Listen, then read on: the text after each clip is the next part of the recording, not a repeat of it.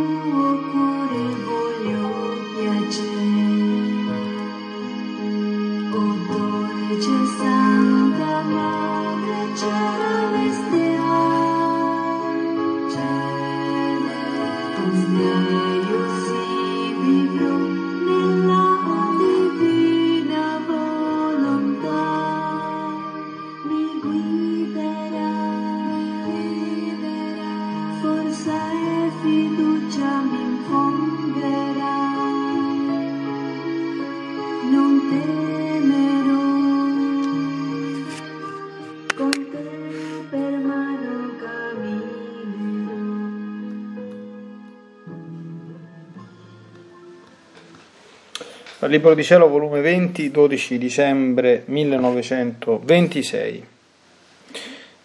Mio Gesù è mio tutto, come se Adamo nello stato di innocenza non aveva bisogno di vesti, perché la luce della tua volontà era più che veste, invece la sovrana regina possedeva integra la tua volontà e tu stesso eri la stessa volontà, eppure né la mamma celeste né tu portavate le vesti di luce ed ambedue ve ne serviste di vesti materiali per coprirvi. Come faccio? E Gesù ha ripreso a dire, figlia mia, tanto io quanto la mamma mia venimmo ad affratellarci con le creature, venimmo, venimmo ad innalzare l'umanità decaduta e quindi a prendere le loro miserie ed umiliazioni in cui erano cadute per espiarle a costo della propria vita. Se ci avessero visti vestiti di luce, chi avrebbe ardito di avvicinarsi a trattare con noi? E nel corso della mia passione, chi avrebbe ardito di toccarmi? La luce del sole del mio volere, li avrebbe accecati e stramazzati a terra. Quindi dovetti fare un miracolo più grande, nascondendo questa luce nel velo della mia umanità e comparire come uno di loro. Perché essa rappresentava non Adamo innocente, ma Adamo caduto. E quindi doveva soggettarmi a tutti i suoi mali, prenderli sopra di me come se fossero miei, per espiarli innanzi alla divina giustizia.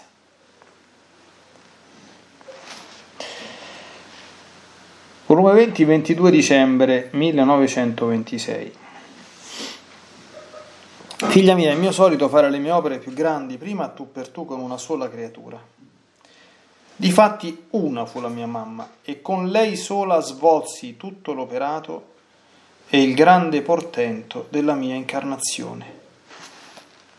Nessuno entrò nei nostri segreti, né penetrò nel, san- nel sacrario dei nostri appartamenti per vedere ciò che passava tra me e la sovrana celeste.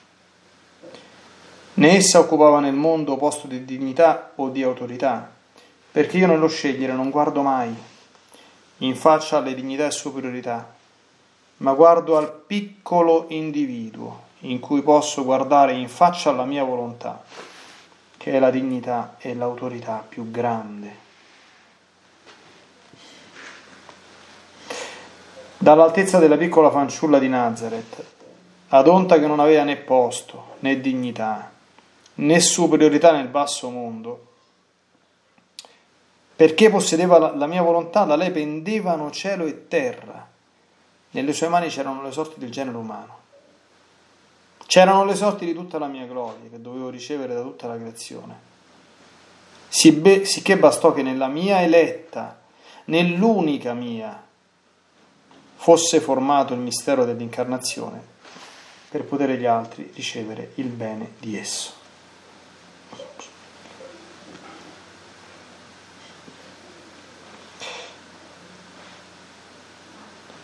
Sempre 20, ventesimo, 25 dicembre 1926. Figlia mia, ti ho voluto abbracciare come abbracciare la mia cara mamma appena nato, affinché tu riceva il mio primo atto di nascere ed il mio primo dolore, le mie lacrime, i miei teneri vagiti, affinché ti muova compassione dello stato doloroso della mia nascita. Se non avessi la mia mamma in cui deporre tutto il tesoro infinito della mia nascita, né dove affissare la luce della mia divinità che dalla mia piccola umanità traspariva fuori.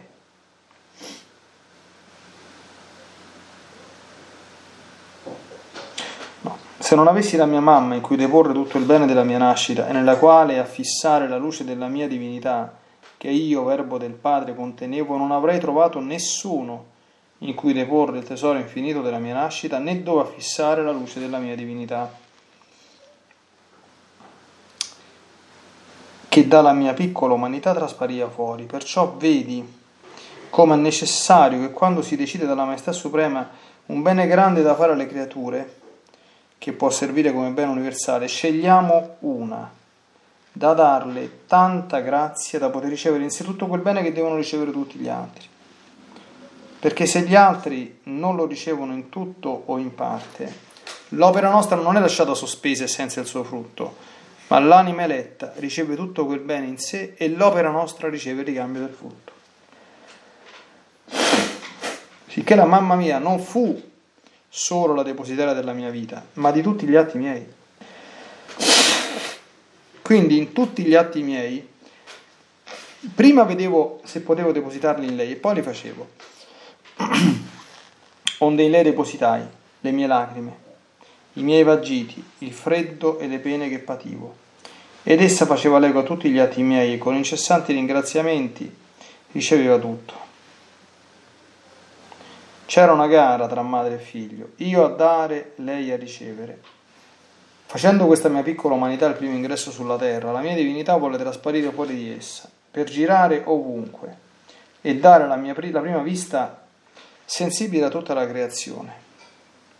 Cieli e terra tutti ricevettero questa vista del loro creatore fuori dell'uomo. Mai avevano ricevuto tanto onore e gloria come quando si videro in mezzo a loro il loro re, il loro fattore, cui tutti si sentivano onorati di dover servire, colui dal quale avevano ricevuto l'esistenza. E perciò tutti fecero festa. Perciò la mia nascita, da parte della mia mamma e di tutta la creazione, mi fu di grande gioia e gloria, da parte delle creature mi fu di grande dolore. Ecco perché sono venuto da te per sentirmi ripetere le gioie della mia mamma e deporre in te, in te il frutto della mia nascita.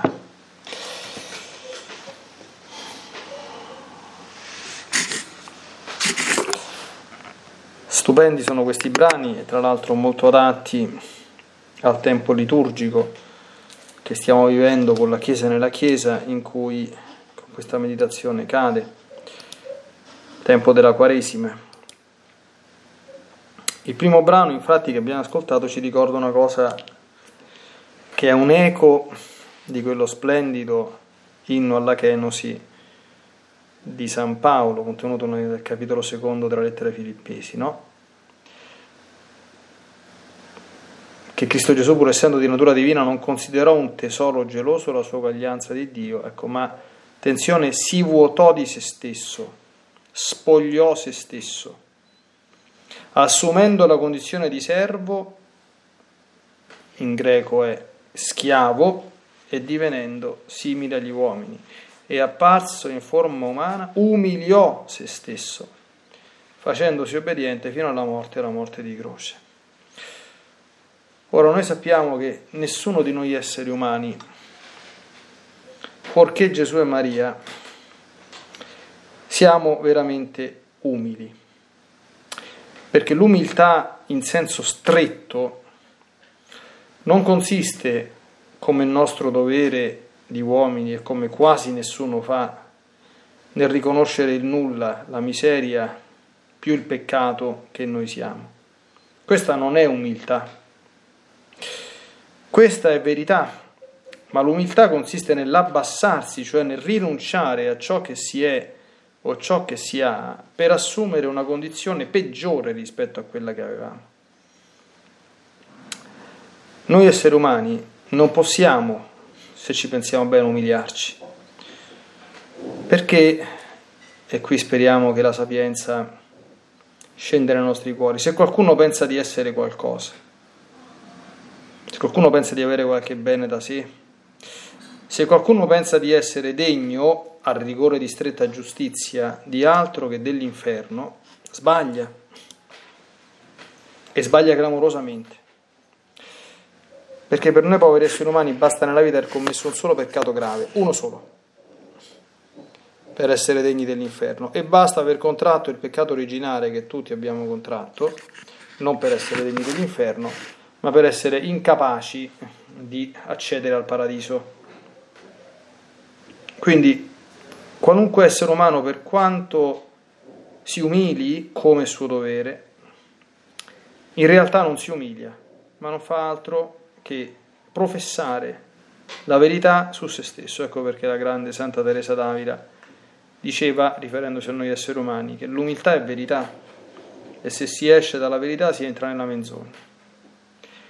Come abbiamo ascoltato nel primo brano per Gesù e Maria, non fu così.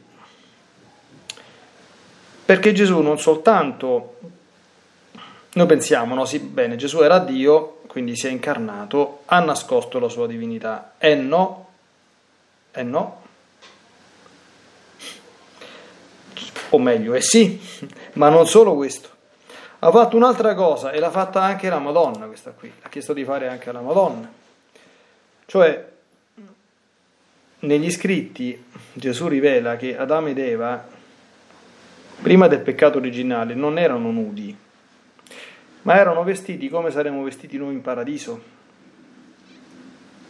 Eh, con le vesti di luce, quelle vesti con cui Gesù apparve, adesso è un po' presto per pensarci in questo tempo liturgico, ma glorificato la mattina di Pasqua, con le vesti che avranno e che hanno i beati adesso. Gesù e Maria erano innocenti, concepiti senza peccato originale e avevano come Adamo il dono della divina volontà, quindi era loro sacrosantissimo diritto assumere un'umanità formalmente simile a com'era quella dei nostri progenitori. E quindi dotata anche di questo, chiamiamolo così, accessorio soprannaturale, che è la veste di luce, non la veste simile alla nostra. Gesù e Maria avevano delle vesti simili alle nostre, ci sono dei, dei, dei luoghi in Italia, beatissimi loro, c'è un luogo dove si venera, eh, dove si venera la, una cintura della Madonna, adesso non mi ricordo dove, ma mi ricordo che ci sono, c'è un luogo dove si venerano alcune calzature della Madonna. A Perugia, io l'ho visto, eh, nella cattedrale, se non vado errato, addirittura si venera l'anello nuziale di Maria Santissima, no? Quindi la loro vita sulla terra fu in tutto e per tutto conforme alla nostra. E Gesù spiega perché.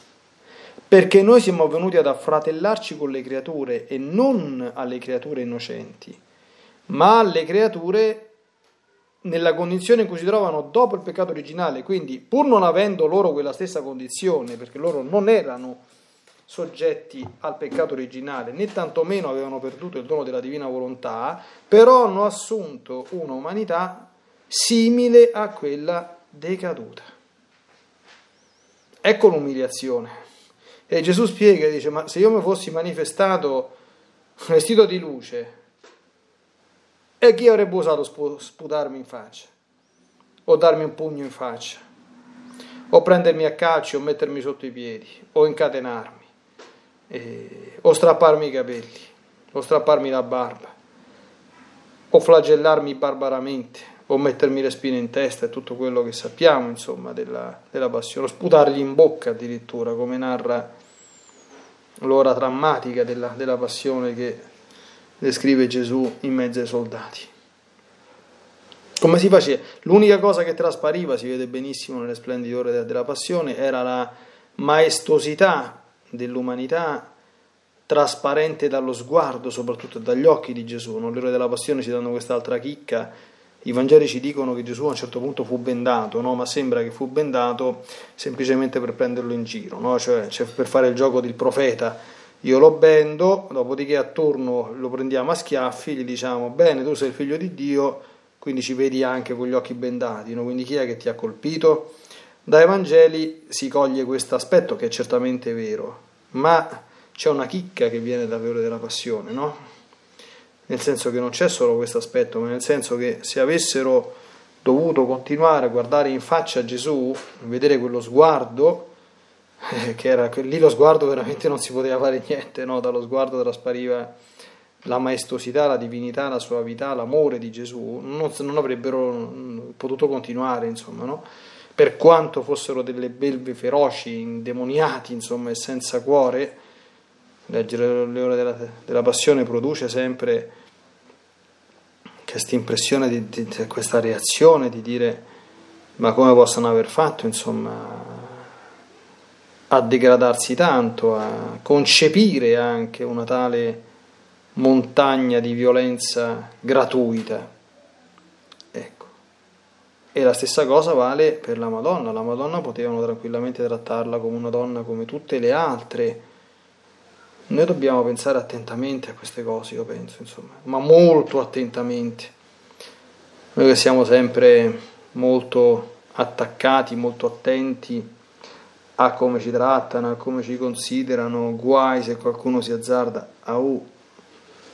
Ma noi siamo discepoli di questi due, insomma, no? Cioè, che Gesù non soltanto si è spogliato della divinità e l'ha velata, ma ha anche nascosto eh, la luce della sua innocenza, la luce della sua fusione col, col divin volere che lui aveva per natura, la luce del sole, dietro queste vesti. Perché la veste rappresentava non Adamo innocente ma Adamo caduto, cioè queste cose poi, per esempio, si vedono bene nell'episodio del battesimo di Gesù nel Giordano, no? La meditazione eh, e anche poi la contemplazione per chi riceve dal Signore il dono di andare un pochino oltre, serve a questo, ma cioè, capito? Cioè, io penso che forse in paradiso riusciremo forse un pochino a come dire, a rimanere estasiati, cioè Dio fatto uomo che, che si va a fare la fila come un barbone, come un peccatore qualunque, come un disgraziato.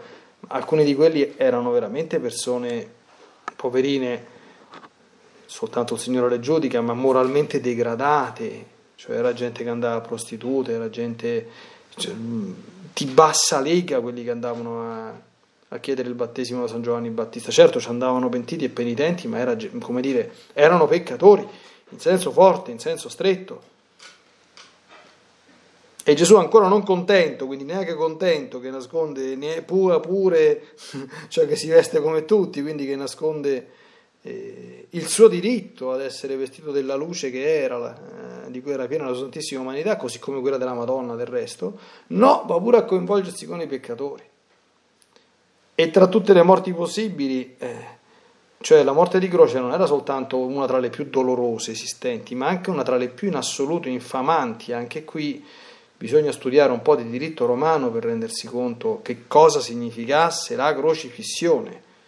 E poi il modo con cui Gesù l'ha vissuta, perché Pilato voleva liberarlo, quindi prima l'ha fatto flagellare e secondo il diritto romano la flagellazione non era cumulabile con la crocifissione, perché erano delle umiliazioni troppo grandi, non soltanto per le sofferenze, ma perché tu non potevi umiliare un uomo fino a quel punto, a quel punto, che dopo che l'hai massacrato con la flagellazione lo pure crocifissi, era proibito dalla legge romana. E non era affatto autorizzato, insomma, sottoporre un prigioniero ad una tortura così disumana, le spine in testa e tutto quello che gli hanno fatto. Gesù ha fatto piazza pulita, se le ha prese tutte. E noi dobbiamo pensarci a queste cose. Noi dobbiamo pensarci, dobbiamo anche pensare alla sorte che la Madonna ha voluto condividere come corredentrice con lui. E questo è il tempo in cui pensarci, non è solo questo il tempo in cui pensarci, ma questo è il tempo in cui soprattutto pensarci. Un altro elemento di meditazione dal secondo scritto che abbiamo letto, no? Ecco, che ci fa comprendere l'importanza dei nostri rapporti a tu per tu con il Signore. Anche adesso nel mondo possiamo stare tranquilli su questo. Sicuramente non sappiamo dove e non sappiamo chi Gesù ha delle anime amanti, grazie alle quali realizza alcuni suoi peculiari, personali progetti, di cui non è a conoscenza nessuno e forse neanche diretti interessati, limitandosi diretti interessati a prestare il proprio consenso, la propria anima, il proprio corpo, a tutto quello che Gesù vuole fare, ma con delle operazioni che vanno a beneficio di tutti. Gente sconosciuta, gente a volte analfabeta, può capitare ad una Natuzza Evolo, di cui sappiamo è stato da poco introdotto il processo di beatificazione, che per ragioni contingenti, anche contro la propria volontà, poi diventino come dire, personaggi pubblici, quindi che vadano alla ribalta, ma la maggior parte di queste anime è assolutamente nascosta. Il piccolo individuo la cosa importante non sono le dignità, le autorità, le cose che appaiono all'esterno, ma è che io possa guardare in faccia alla mia volontà. E questa è la dignità e l'autorità più grande. Noi possiamo essere gli ultimi di tutti, possiamo essere dimenticati, disprezzati, giudicati, maledetti, condannati, chiacchierati, calunniati, perseguitati, possiamo essere qualunque cosa. Ma se dentro di noi Gesù vede la divina volontà, anche se noi siamo calpestati agli occhi degli uomini, se così fosse, o disprezzati o giudicati, tutto quello che vogliamo, noi abbiamo davanti a Dio la dignità e l'autorità in assoluto più grande che si possa pensare e concepire. E attenzione, sono grazie a queste operazioni private, questo ci dice molto anche sullo stile di Dio, no? Ma pensiamo anche per esempio alla storia di salvezza, torniamo sempre a vedere i raccordi tra queste cose che Gesù dice nella Sacra Scrittura, no? E andiamo a vedere. Il diluvio universale, chi, chi, chi è che se l'è vista la sorte della razza umana? Dio e Noè, sono stati loro due, basta. L'inizio della storia della salvezza, la fondazione del popolo di Israele, è stata un'operazione tra chi? Tra Dio e Abramo e basta. Basta. E l'inizio della grande opera di salvezza eh, in Israele, la liberazione dalla schiavitù dell'Egitto. Operazione che chi se l'è gestita? Dio e Mosè e basta. E nessun altro. Dio e Mosè. Ma anche tutto il resto della storia sacra, ce ne sono dei passi della scrittura dove si, si legge che Dio non fa nulla se non, se non dopo, aver consul, dopo, dopo, aver concordato, consultato e parlato di quello che vuole fare con i suoi profeti. Quindi tutta quanta la storia profetica di Israele, tutti quanti i messaggi e le esortazioni che Dio ha rivolto al suo popolo, come lo faceva? Parlava al profeta e poi il profeta parlava al popolo. C'era sempre un'operazione realizzata dal nostro Signore con, con un'anima eletta. Il termine esatto è questo. E poi, a partire da quella, diffusa con effetti evidentemente che vanno al di là del singolo, molto anche al di là, con effetti universali. Questo è, e questo vale anche per noi, cioè dove si compiono le operazioni più grandi e più efficaci per la vita nostra e per quella di tutti. Questo vale anche per chi come me, per esempio, è un sacerdote, quindi un sacerdote ha una vita esteriore, ha una vita pubblica predica, ministra i sacramenti, sta a contatto con la gente, può avere dei ruoli eh, più o meno importanti nella, nella, Chiesa, quindi può dover operare, incidere a vari, a vari livelli. Ma quali sono le cose più importanti? Non queste. Non questi. È quello che avviene nella sua vita intima e interiore con Dio. Di questo fatto Gesù ce ne diede ulteriore attestazione, eloquente, anche se a fatti e non a parole, con i 30 anni di vita nascosta. Ed ecco quello che eh, Gesù spiega anche il perché nel terzo scritto che abbiamo letto. Per, per, perché fa così? Allora, pensiamo per esempio all'opera della redenzione. Quanta, per, per quanta gente, come dice San Paolo, Cristo è morto in vano? Purtroppo. Cioè quanta gente, questo non, è, non, non, ne possiamo avere dubbi perché questo insomma è biblicamente fondato sotto vari punti di vista, cioè nessuno dia retta alle farneticazioni che magari fossero vere, ma purtroppo sono farneticazioni di chi prospetta un'inesistenza dell'inferno o addirittura il fatto che esso sia vuoto, che non ci stia nessuno. Questo è contraddetto da dati certissimi evidentissimi e inequivocabili, incontestabili, inappellabili del Nuovo Testamento. Ora capiamo che per molte persone quello che Gesù ha fatto è fallito, l'obiettivo non è raggiunto, non c'è niente da fare l'obiettivo non è raggiunto, ma come la volontà di Dio non è onnipotente, certo che è onnipotente, ma questo obiettivo non si può raggiungere senza l'accettazione e il concorso delle volontà umane verso cui è, è diretto. Quindi eh, non si può. E allora ti pare che il nostro Signore permette che una sua operazione vada a finire nel nulla? Questo dobbiamo, dobbiamo chiedercelo, sai? Sia vanificata, ma non esiste proprio. Cioè, tutte quante le opere che vengono da, da Dio, questo abbiamo visto, abbiamo visto altre volte, cioè quando Dio fa una cosa, quella cosa, una volta che Dio l'ha fatta, semplicemente è, non può essere né distrutta né vanificata da niente, da nessuno. Ok?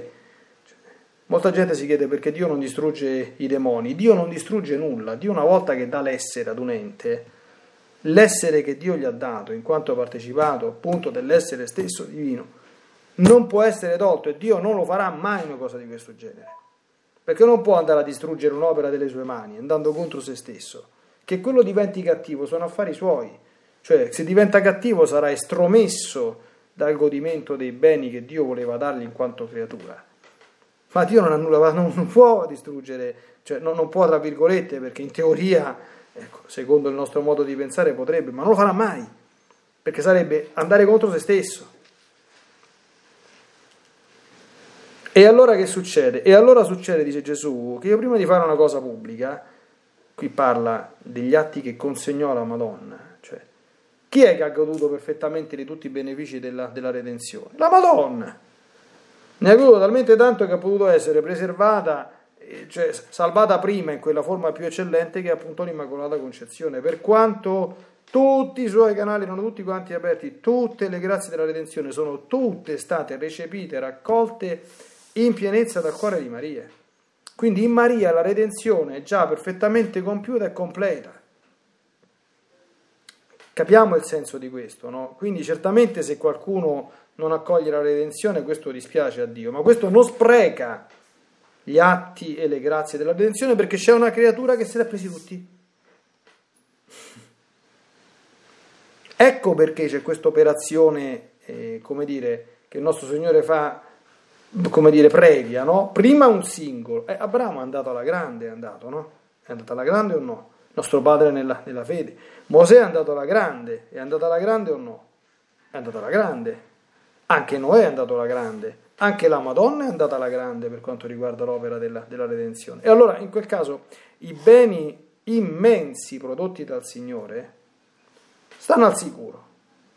E se qualcuno si ritiene talmente sciocco da poterne fare a meno, al cuore di Dio dispiace, ma questo non tocca l'integrità e il valore delle sue opere. Gesù eh, spiega, concludiamo, la sua nascita. La sua nascita fu in tutto recepita, anche tutti i dolori della Madonna, e fu riconosciuta con somma riverenza da tutta la creazione,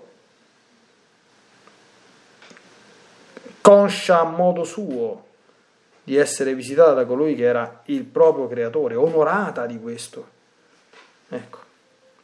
E quindi da parte della mia mamma e di tutta la creazione, conclude Gesù, la mia nascita mi fu di grande gioia e gloria, ma da parte delle creature mi fu di grande dolore. Eh.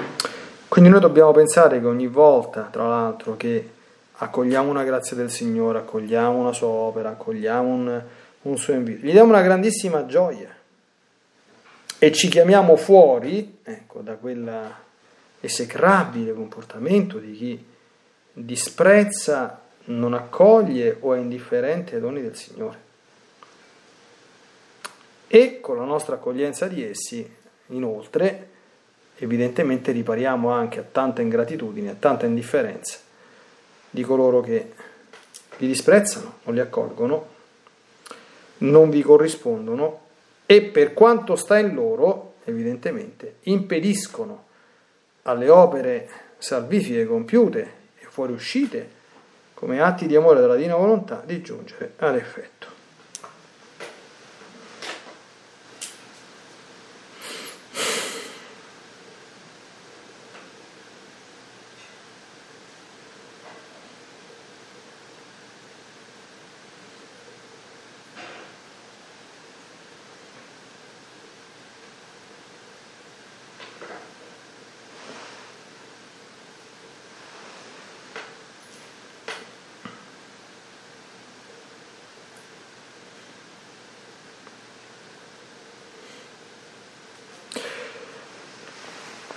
Eccoci ai tuoi piedi, o Santa Vergine Maria, oggi contemplando questa tua duplice veste, veste di misericordia e di abbassamento di te, perché anche tu hai condiviso la scelta di Gesù di farsi solidale con l'uomo decaduto, non con l'uomo eh, perfetto.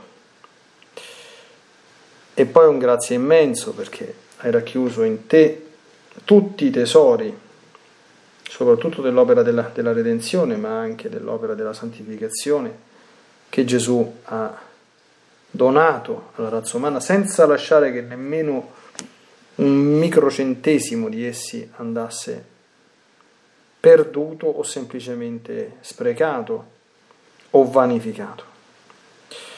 Abbiamo visto quanto questo insegna anche molte cose circa il nostro agire a tutti noi agire divino, agire soprannaturale modellato sul vostro. Ecco, ti chiediamo il tuo aiuto per essere capaci di modellare la nostra esistenza sulla base di questi parametri e di questi criteri.